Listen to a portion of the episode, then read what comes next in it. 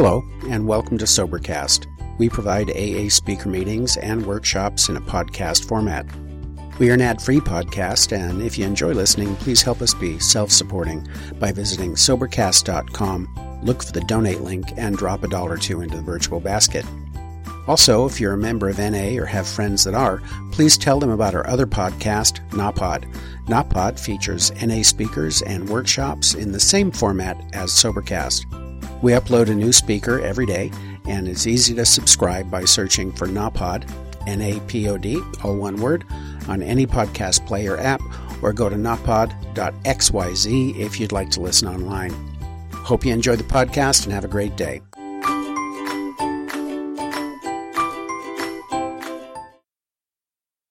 Welcoming our speaker from Hacienda Heights, California, Ruth S. right? yeah. My name is Ruth and I'm a very grateful alcoholic. Jesus, you think I need these? I want you to know in LA they when I'm coming they turn these off, right? Two things staring right in my eyes. I love it. Grateful, fortunate alcoholic. I like to say welcome to the new ones. Welcome to the program of Alcoholics Anonymous. Alcoholics Anonymous works and it works good. And the reason why that I know it works good this afternoon is number one, I'm standing up here sober. And there's a, quite a few friends sitting out there sober and clean this afternoon. And you see, without a doubt in my mind, this very afternoon, I know where I should be. I should be drunk. Or I should be on some jail bus on my way to some penitentiary, strapped down or dead. But because of a grace of God and a program called Alcoholics Anonymous, I live very well today. Very well. And new ones or anybody else, I don't want you to get the impression out there that I skip through any tulips through this program, because I don't. There's days I trudge like anybody else. So I'm going to explain to you up here what I mean by very well. You know this morning, with everything going on in this hotel downstairs, I woke up sober. and that's what I mean by very well. Hmm? I knew exactly where I had been the night before. Huh? And I also know the longer I'm here, the more I see this. It doesn't matter what walks of life that you came out of. Doesn't matter. I don't care if you're driving a Mercedes Benz or a Chevy. I know you're in the right place. Hmm? I didn't happen to drive up with neither one of those things and they still welcome me to Alcoholics Anonymous. And the big book of Alcoholics Anonymous says this to me. That I must tell you a little bit of what it was like, what happened, and how I live today. And thank God, it says in a general way. Believe me. That saves you up here. Mm. So believe me, the story I'm telling you this afternoon is as nice as I can get it for you. I call it cleaning it up a bit, right? Because you see, very early in my life, mine, I was a rebel from the word get. I was one of these type kids. If my mother told me to go south, I immediately turned around and went north without even thinking about it. And I guess I had a typical mom that sits home and they preach pretty typical things to their daughters, and this one did. She used to sit home and say things like, be a nice girl. Go to school and study. When you get of age, you marry a nice guy and you move off to the suburbs and bake cookies. Now that didn't sound interesting to me at all. At the age of 11 years old. Now I was born and raised in East Los Angeles. Hmm. Real nice part of Los Angeles. but to show you how slick I ran most of my life at that time, I didn't know East Los Angeles was a ghetto until I was in my 30s. So that shows you. Now I used to go home at this very young age and I used to watch gangster movies on TV. Now I got obsessed with watching gangster movies. I knew what I wanted to be when I grew up. Hmm? I wanted to grow up and become a gangster. You see, because it sounded more interesting than baking cookies in the suburbs, right? Hmm. Now they didn't have no good old gangsters in East Los Angeles at that time like they had on that TV. But I picked me the closest thing that I can find to it at this time. I joined my first gang at the age of 11 years old. And the initiation to that gang that day was I had to drink a fifth of white port and lemon juice. Now if anything burnt nasty to this 11 year old body was white port and lemon juice. It burnt going down and it burnt coming back up again, right? but I chug a lug till it stayed down. Now I don't know what happened to anybody else that day that was being initiated. But I do know what happened to me. Between the top and the bottom of that bottle, I fell in love. And I didn't fall in love with, gee, what a cute bottle this is in, right? Or I like the color of this stuff. I fell in love with what it did in my gut. Gut, it filled that hole that I had right here. And it filled it up quick and I stood up straight and I looked at that gal next to me. And I said, where we going? And who we going with? Because I'm ready to live, man. I found him. I was in love. Now I wasn't a daily drinker at this time. I hadn't even discovered the morning drink. I was one of these Friday, Saturday, and Sunday drinkers. And whenever I can get my hands on it. Now I've had a lot of people ask me dumb questions. Even in Alcoholics Anonymous, they have asked me dumb questions, huh? Someone would slip up to me and say something like, how did you acquire alcohol at the age of 11 years old? Hmm. And I said, very simple. I stood on corners by liquor stores and I hit on people going in and out of there and eventually somebody's gonna come by and buy you a bottle. But I had bad days even then. Somebody would come by and rip me off for my booze or my money. And with all my heart, to this very afternoon, I believe it was alcoholics that did that to me, right? Had to be. so if any of you in this meeting have ever been in the East Los Angeles area some years back and ripped off an 11 year old kid, you can make amends to me after this meeting's over. Those were bad days. But I continued. And I had an oddball sister. Odd. Born into this family. I used to claim to my mom they gave us the wrong baby in the hospital. She had to be the wrong baby. Because you see, she was such a nice kid, yeah.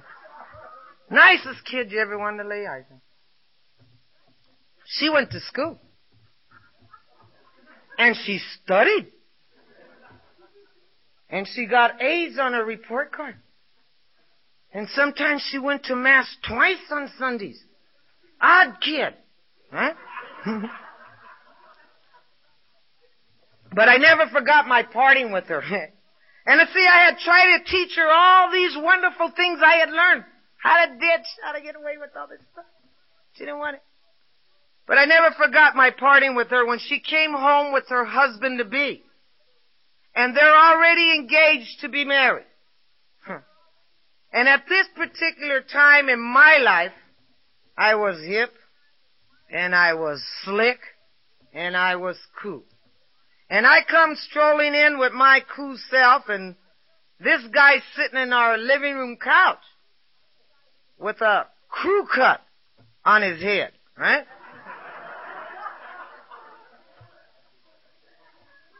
pair of Ivy League pants they wore at the time and white shoes, right? white shoes. Mm. And to top it off, this guy was German. And I grabbed this sister and I said, haul her into that bedroom and I give her my famous lecture. You crazy? You're gonna marry this guy and move off to the suburbs and be miserable for the rest of your life? And you see, we were a nice Mexican family and I didn't want them screwed up like that, right? huh? And she got a very strange look on her face that she got every time that I talked to her. Hmm. I didn't understand that for years. And she married that guy anyway. Well, thank God she didn't listen to me. Because to this very afternoon, right now, she's still out in those suburbs baking cookies with that guy, right?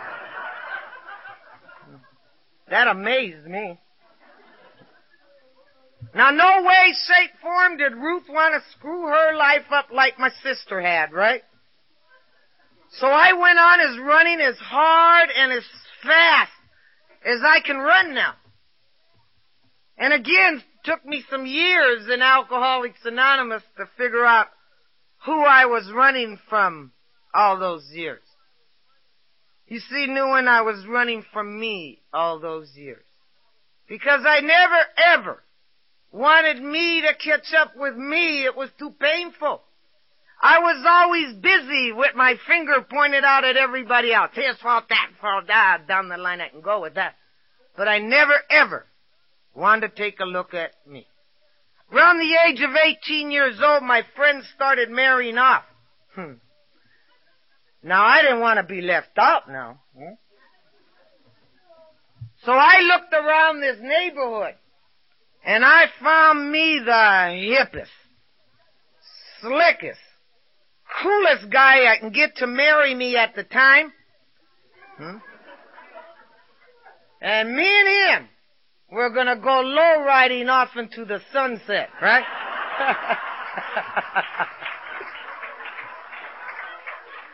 Forever.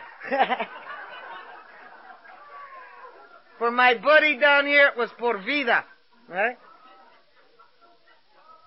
Unfortunately, three months of marriage and this man started screaming.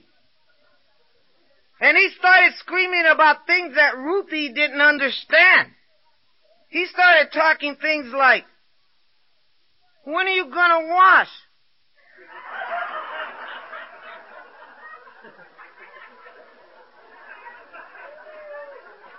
When are you gonna cook? Then his next words threw me. He says, you know, you don't drink like a lady. And I had to ask him, well, how do ladies drink? He says, ladies drink out of a glass. Not out of a bottle. Ah. And you see, he didn't understand. Anytime I uncapped that bottle, I always drank for relief. And I wanted relief quick and I wanted fast. Now I know there might be a few of you in this room that identify with a couple of drunks that I'll talk about. You know those drunks you wake up the next day and you ask them dumb questions before you learn not to ask the dumb questions? Mm. And you say something like this. Does anybody know where we left the car? Mm.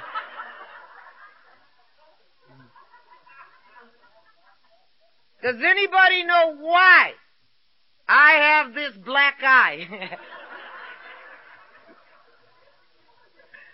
this one was my favorite. Did we have fun last night? Mm. If you lost it all, you had fun, right? And I continued, and this marriage dissolved pretty quickly after this, and I had one son. And I'm here to tell you this afternoon that I love my son. And I love my son like a mother loves a child. And I held this little boy close to me because I felt a love for him. And I made a statement in that hospital to that little one that I meant with all my heart, I meant it. I said, everything in the world there is to give, I'm gonna try to give it to you, and I meant that. But you see, new one, I didn't know. I did not know I was afflicted with the disease of alcoholism and also drug addiction and that I would get progressively worse. I always thought I would get better. Always. My famous cries throughout my life till I crawled through the doors of Alcoholics Anonymous went like this. Tomorrow, I'm gonna get myself together. Mm. And everything's gonna be okay. Tomorrow. Mm. Every one of those got me here. And my next famous cry was, if they would only just leave me alone, mm, everything would be okay. Unfortunately, much later, they do leave you alone. That's how I got here, alone. and I continued. Around this time in my life, another man passed through it. And God was this guy cool. I liked his style. By this time in my life, I was taking on people's styles. Because you see, I never ever wanted to be me. I always wanted to be someone else or someplace else, but I never wanted to be who I was. Never. Until I got here. But anyway, I like this guy's style. It kind of looked like he was in the state of rigor mortis. Real slow mover. And I liked his style. So I took to living with this guy. And I found out one thing real quick about him. He wasn't cool at all in the morning. He was real nervous and twitchy and his nose ran a lot, right?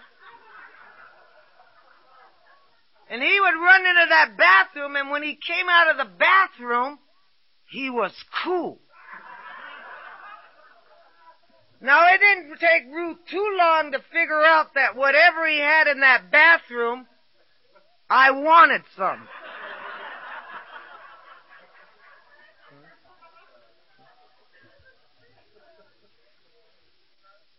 Now I took to bugging this guy, and it didn't take me too long.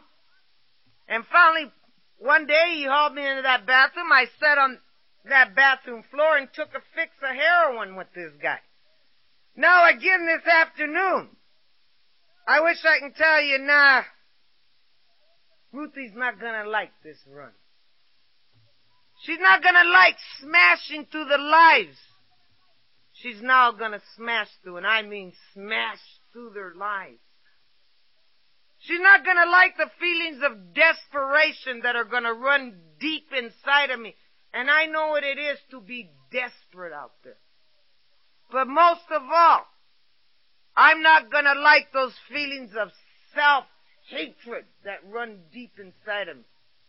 Because you see, the more I hate me, the more I hate each and every one of you, and that hate started to run deep inside. It was around this time in my life I started going in and out and in and out of those jails. I don't know what anybody in this room today feels about jail, but I can give my honest feelings about jail. This was through the 60s. There was many times they came to haul me away, many of them. Hmm. I wanted to kiss them and tell them what took you so long to get me this time. Because I knew it was the only place on earth where I would go get physically cleaned up, get myself back together, get back on those streets, and start this mess all over again. And I did this for years, in and out and in and out. But newcomer, I don't want to forget the last. Hmm. And I'm going to tell you why this afternoon I don't want to forget. God bless them old timers that I sobered up with. God bless them. They used to sit around my group and they used to say things like, if you forget where you come from, you better get ready. Cause you're going back. And I didn't want to go back. And the old timers told me you don't have to live in it, sweetheart. Just don't forget where you come from. And I thank you, each and every one of you, and each day in the program of Alcoholics Anonymous for keeping it up front for me, because I don't live in it today. Sometime today it's like looking at another person. I look at that old person back there. And I say, thank God for rooms like this. Because the woman that I'm going to talk about for the next few minutes was not a woman. It was an animal. An animal. Alcohol and drugs took its toll in my life. And there's no way on earth I can stand up here before you this afternoon and tell you I'm one bit proud of it because I'm not. But I'm also can tell you today without any shame in my body, I'm not a damn bit ashamed of where it comes from no more. Because of what I found in this room. Because of what I found. This animal. They had sent me to a place called CRC. It's called the Rehabilitation, California Rehabilitation Center up in Norco, California. While I was in this rehabilitation center, with it, which is a Department of Corrections, while I was in this institution, I did not trust one living human being walking on the face of this earth, not one. When you ran with people that I ran with, you don't trust. I was consumed in hatred. My guts were full of ulcers. While I was in this institution, they had just had a bus through it, meaning there was nothing to be found in this institution to get loaded on. And I was walking around in my own skin. I did not like to walk around in my own skin. While I was there, I hurt somebody pretty badly. I struck out in violence and hatred because they tried to get a little close to me they got a little too close.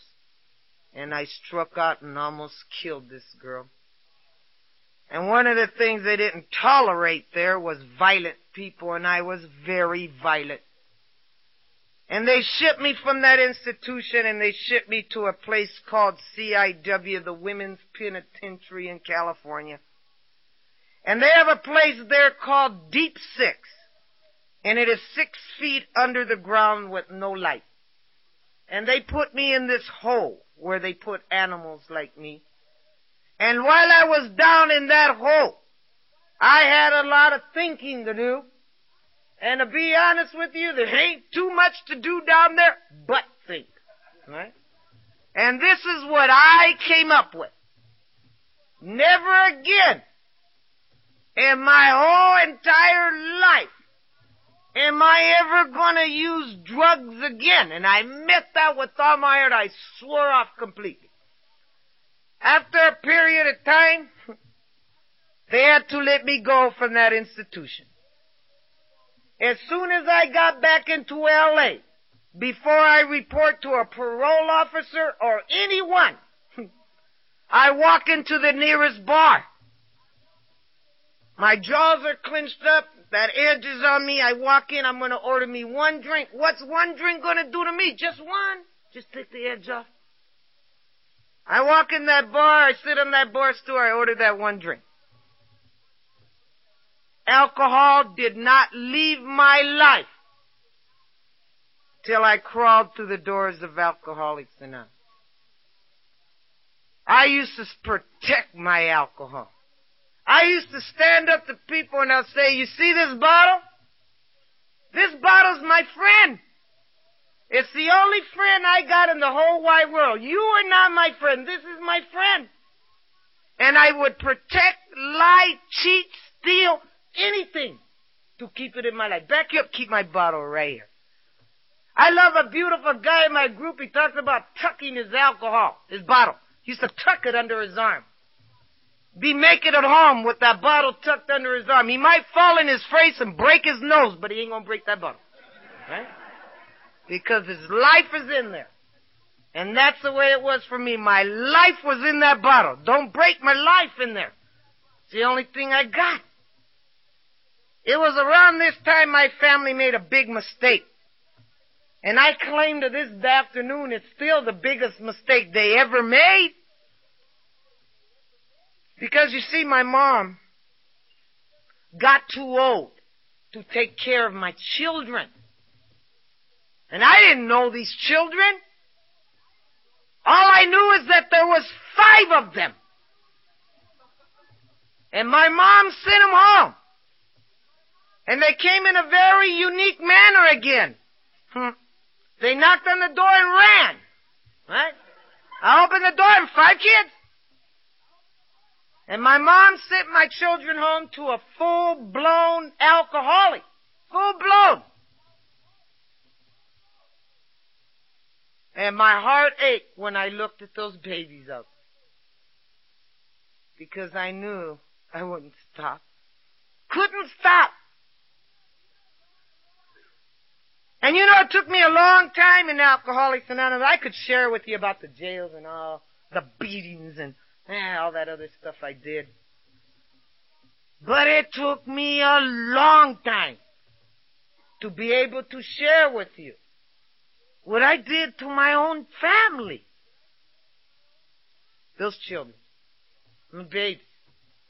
Because you see, now I'm not fighting out there, I'm fighting right there in that little place. Hmm. And there's many mornings and I don't want to forget those mornings. Never want to forget those mornings coming to. And these five babies all clumped up in one room. And I have to go through a hallway to get to the bathroom. I always went in that bathroom. And I no longer open their bedroom door and it's no more of this, good morning children, how are you? That stopped long time ago. Now I crack the door open maybe just an inch or two. And I peek in. And I count feet. I count their feet. I don't know why, but I count their feet. Right? And if I see ten pair of feet, right? I know they're okay. But you see many morning, many, many mornings. They're not okay. Because I'll be fighting that war again and I don't know who I'm fighting and now these five children are the recipients of my anger, my, my rages. And that remorse I know, that guilt I know, that pain I know. I lived it. I lived it many, many mornings. I'm gonna tell you about a prison that I was in that beat any prison that I was in, including Deep Six, the hole in the penitentiary in California. And that prison was called that bedroom prison that I was in. When I was in that bedroom prison, I used to wish I was in prison. It beat being in that bedroom, that lonely bedroom that I laid in for a long time. And it was around this time, and I believe with all my heart to this very afternoon, I believe it with all my heart, I believe this.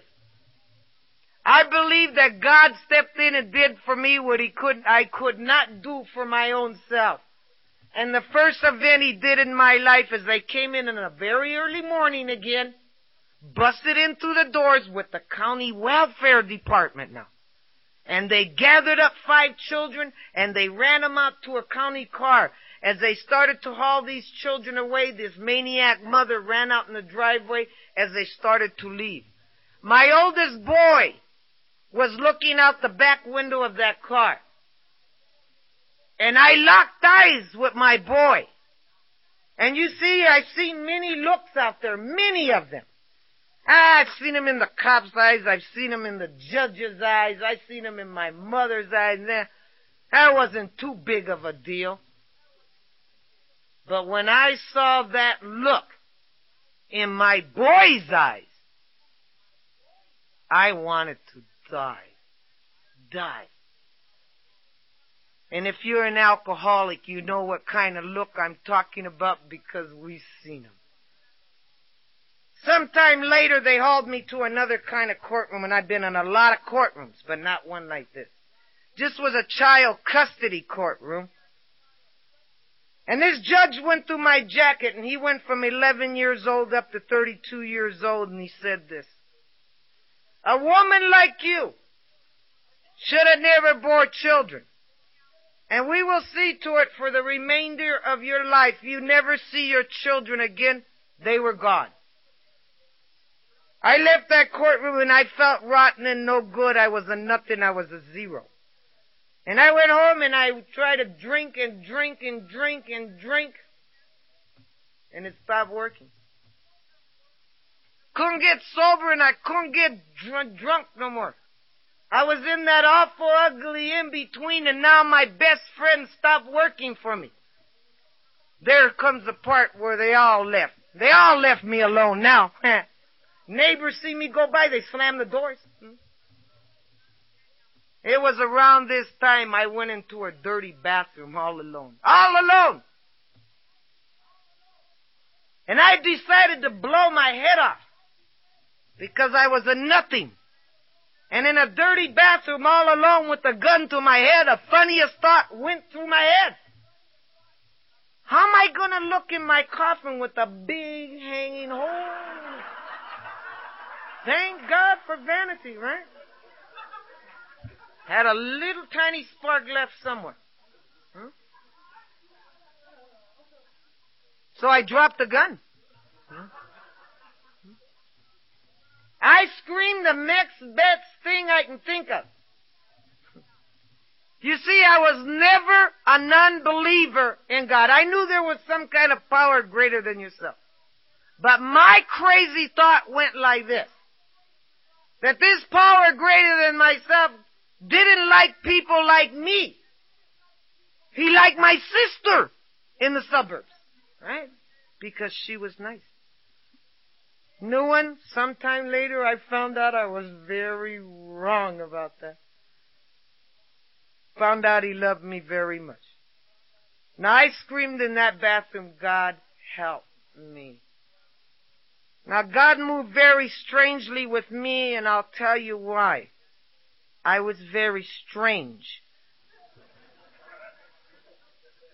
Some nights later, some people ventured over too drunk to drive, and nobody ventured over to where I was anyway. But these two people ventured over, too drunk to drive their car. so I drove the car that night. And that night I ended up back in the county jail for women on the first and only 502 that I do remember. When I got physically healthy, I was laying on a bunk in the county jail for women up in LA. And over the intercom, they announced AA in the dining room. And with all this wisdom I had learned from them streets. I'd poked the bunkie of mine and said, what the hell is American Airlines doing in this place? I never heard of you guys. Jesus. And with all her wisdom, she said, I don't know. I said, well, they must be hitting rock bottom for stewardesses, right? And we need a job. so I came to American Airlines there that night. And of course, you know, it turned out to be Alcoholics Anonymous. And four nice ladies dressed up like about like this, with the big book of Alcoholics Anonymous. Now you heard what I say, I'm a rebel. And my first reaction is, yeah, they're full of it, right? Not me. And after a period of time, I leave that institution because you see that first introduction to Alcoholics Anonymous, I think they only let real nice, fine ladies and they're not going to let me in here. So I leave that institution. And I leave there with good intentions. I'm not going to get drunk like that. And three months later, I was a disaster. I was living with the mattress on the floor, Viva la Raza, across the ceiling. And the landlord had offered me $100 to move out as soon as possible.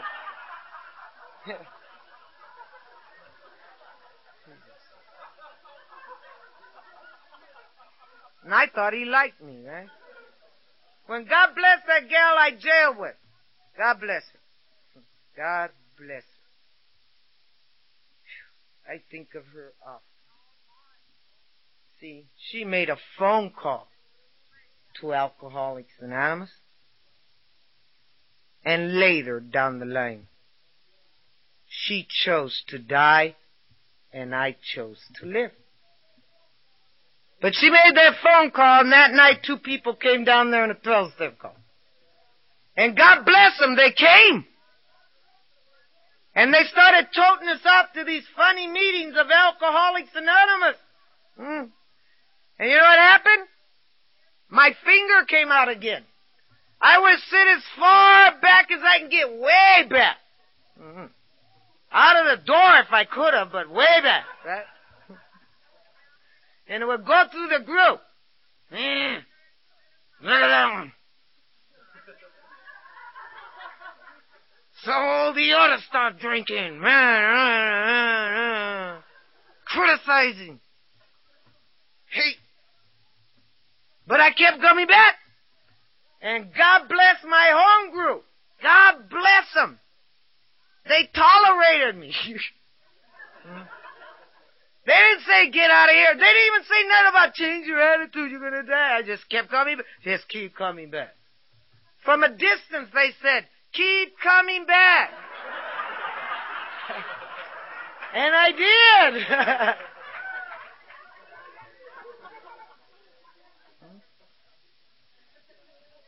One day I was sitting far back there, and that night I decided that this ain't gonna work for me.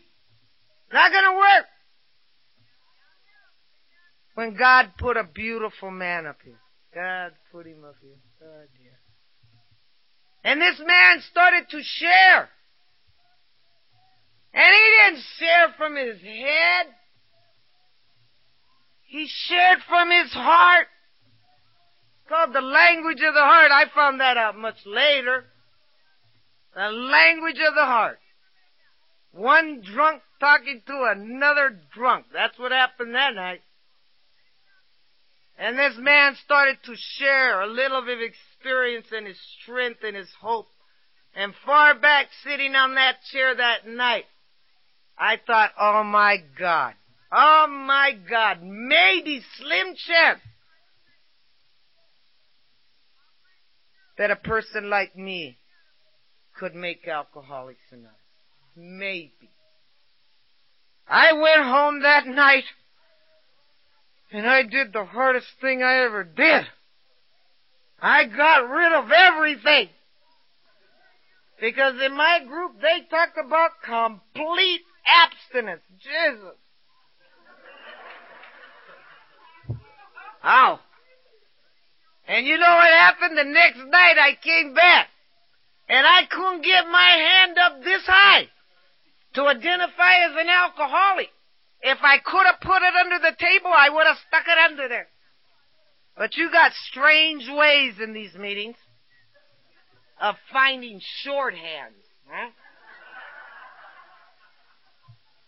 And you found my little shorthand. And I identified as an alcoholic that night. And I have not found it necessary since that night to take a drink or anything chemical into Ruth one day at a time. And that's been a little over 13 and a half years ago. Not me.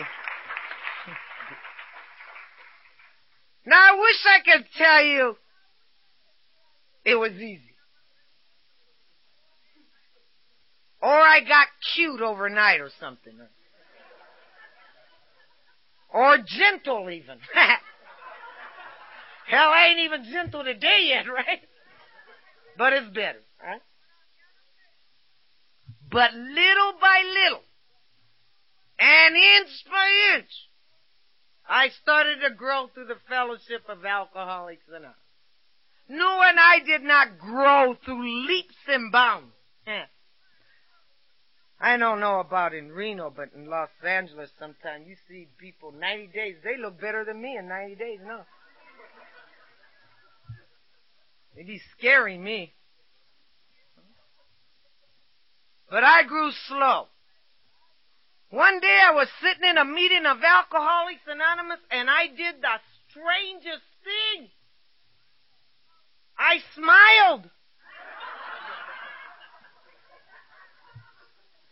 Fact, the first time I smiled, it scared me. Mm. Then one day I was sitting way back there again. Took me a while to climb up to the front. I busted out laughing back there. Laughing. And it scared me too. I didn't know what it was. It was a strange thing. Laughter. And as that laughter started to hit my gut, I started to heal a little bit inside. Some of that healing took place way back there. Huh? And here was where that pride come in. I carried a lot of pride here. Lots of it. I brought it with me. All of you. Hmm. God bless them old timers. Hmm.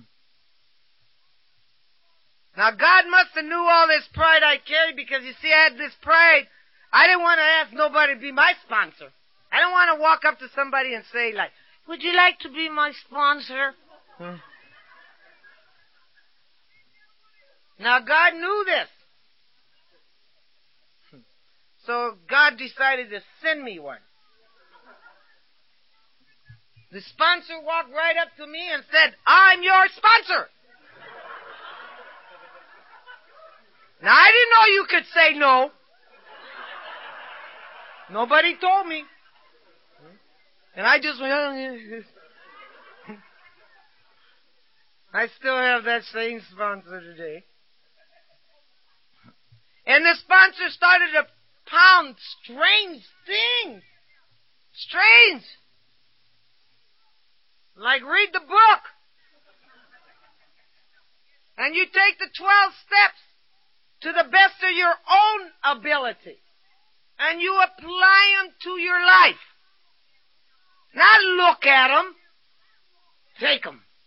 Hmm. Inside, inside. Hmm? And this is what I started to do. Little by little again. Then one day I was two years sober. And I got a phone call. And this phone call, they said, hey, we've been keeping an eye on you. And I said, that's okay today. You can do that. They said, but you don't understand. We're going to return your children, all five of them at the same time. I wish I clapped. now I wish I can tell you this afternoon I got happy.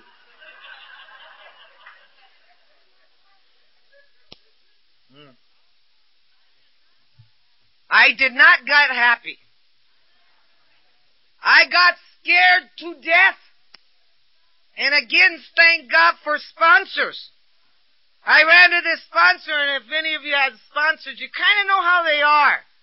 They kind of let you rant and rage. And they listen while you're raging. What am I going to do? Then when you get all done and you're winding down, they punch you between the eyes with something, right? I later found out that was called reality. When I got all done winding down, the sponsor says, this is what you're going to do. Now you're going to take everything you've gathered in Alcoholics Anonymous and you're going to take it home with you. Hmm. Isn't it so easy work this program during meetings and be wonderful? Go home, want to kill the family. So little by little, and inch by inch, we started to grow as a family. We did not grow through leaps and bounds, and I can honestly tell you this afternoon, we still ain't no Brady Bunch.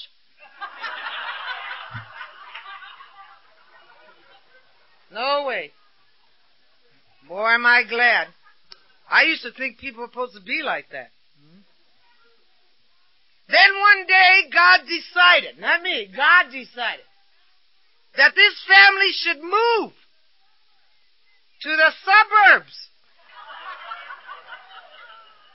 of Hacienda Heights. Hmm. And then I started to do strange things once in a while. I bake cookies. Once in a while. But I gotta be very honest with me because a friend of mine's up here with me. I bake them hard so they don't ask often. So if any of you do need that recipe, see me after this meeting. They won't ask too often, believe me. I'm going to show you a very quick story of growth for this family. Growth. It's called pain. you know, one night my two daughters came to me. And they said, hey mom, we're a nice little family in these suburbs. We like to join the Girl Scouts. And I said, why not? So I took them down and I bought them the strangest looking green uniforms you ever laid eyes on. Then when I got them home, this is what they laid on me. Now we need a Girl Scout leader in our school, Mom. Now my first reactions to those children were, no, that's dead. What if somebody sees me? Because I'm here to tell you today that there is no way to look cool in a zipped up uniform of the Girl Scouts, right? But you gotta be very cautious of children that are around Alcoholics Anonymous. If you have children in your life and you don't want to work it at home, don't bring them here. Because they forget things in these meetings real quick. Then they take it home. And they use it. So they threw it back at me. Oh, mom, you could do it. One day at a time.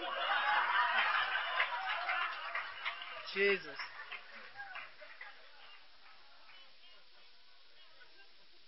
So there I went for two more years, up and down mountains, with, with 40 giggling Girl Scouts. And I tried everything. I tried to call them the mafia troop. They didn't want that. They wanted the yellow butterfly troop.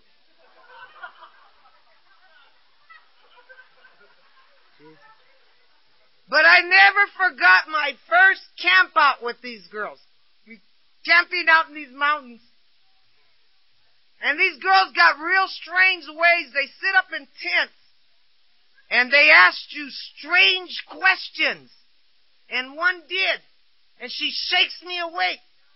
She goes, Hey, Miss Sanchez, do you realize that this is the first time in my life I've ever been camping?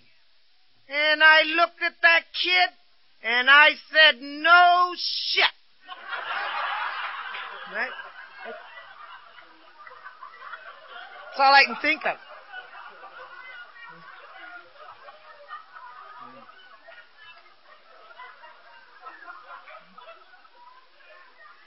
This is the first time in my life I've ever been camping. And I was learning to live, right? Because the big book of Alcoholics Anonymous says we'll get back in that mainstream of life and we'll learn to live one day at a time out there. Mm. And through growth and a lot of meetings and hanging close to rooms like this and people like my friend on that end of that chair sitting there. I'm going to share you the difference in my home. I love this lady sitting here. I heard this lady in a meeting when I was three years sober. She made me cry. Never cried till that time. Couldn't even take my cake. I cried so bad. But she taught me how to cry, and I love her for that. But real quickly, I'm going to share you the difference in my home this afternoon. Nothing that I've done. You seen my will and my way before I got here. All of that belonged to me. All of it. But everything I'm going to share about right now is the will of God, and a program called Alcoholics Anonymous made this possible. Possible. I'm tickled because I just, before I came to this meeting, I called on to my daughter. I told her, hey, guess what? We gotta move. I lost the house. I gambled it away, guys. oh, Mom. I thought I better come and get me. I think I'll get rid of the car next, eh?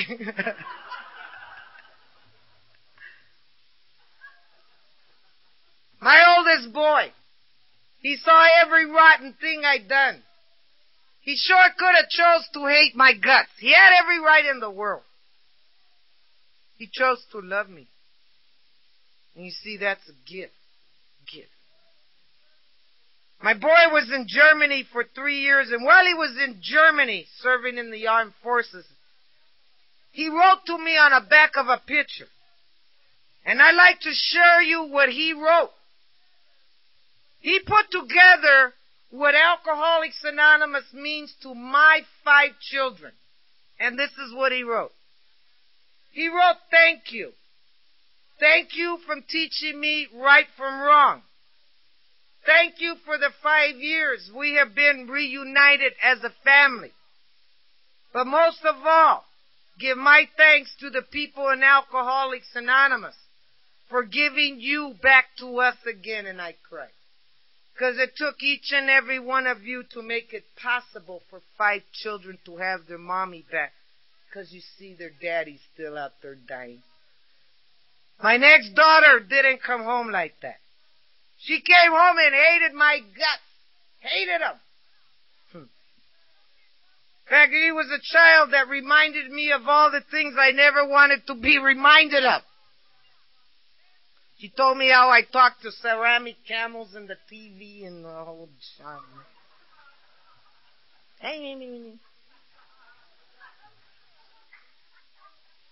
I used to have to go to the bathroom with the door open with that child.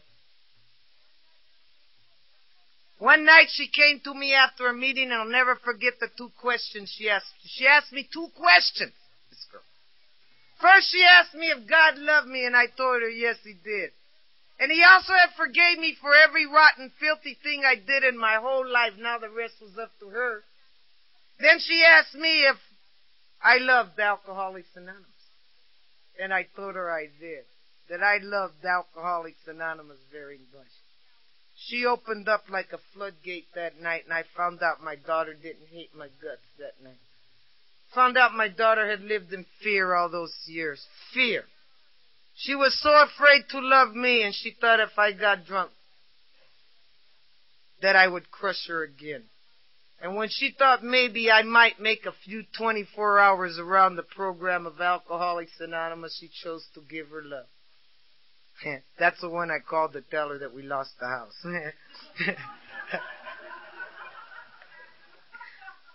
Today, she happens to bury a very dear friend of mine. Very dear. In fact, two years ago, she just presented me with my first grandbaby. First grandbaby. And I might not have made it too good of a mommy before I got to the program of Alcoholics Anonymous, but I'm gonna be one hell of a grandparent. I love it. I got that guy spoiled and I love every ounce of it. And my next daughter, which is also a beautiful daughter, but she's gonna give me a heart attack and it's nothing she's done.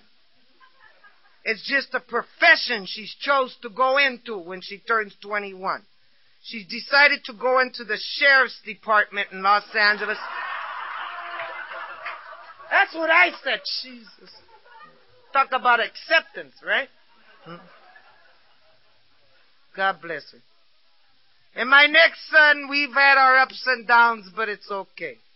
He's had a very, very hard time with acceptance and not letting go of past, but today, thank God, he carries it, I don't. My next son, which is the youngest of the clan, never forgets to tell me he loves me and I'm a good mommy. Did you hear that, newcomer? A good mom. Far, far from a perfect mom. But a mom who strives each day through what I found in Alcoholics Anonymous to do an inside job on me. I'm gonna share you this, what means so much to me, so much. And it's that great prayer called God grant me the serenity to accept the things I cannot change. And I can't change people, places, nor things to fit me. It won't go. How I tried for years. And the courage to change the things I can. My own self daily insight. And the wisdom to know the difference between those two.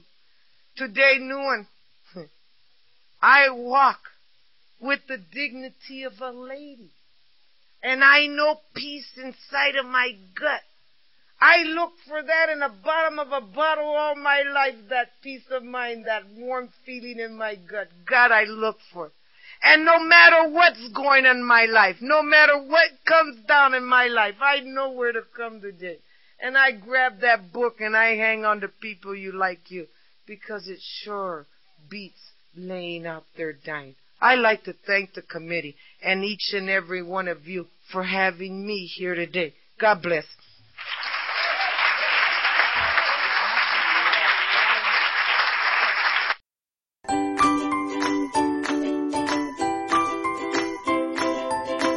Thanks for listening. I hope you enjoyed the podcast. Sobercast is ad free, and we'd like your help in order to keep it that way. So if you'd like to help us be self supporting by pledging a dollar to a month, visit Sobercast.com and look for the donate links. Thank you very much.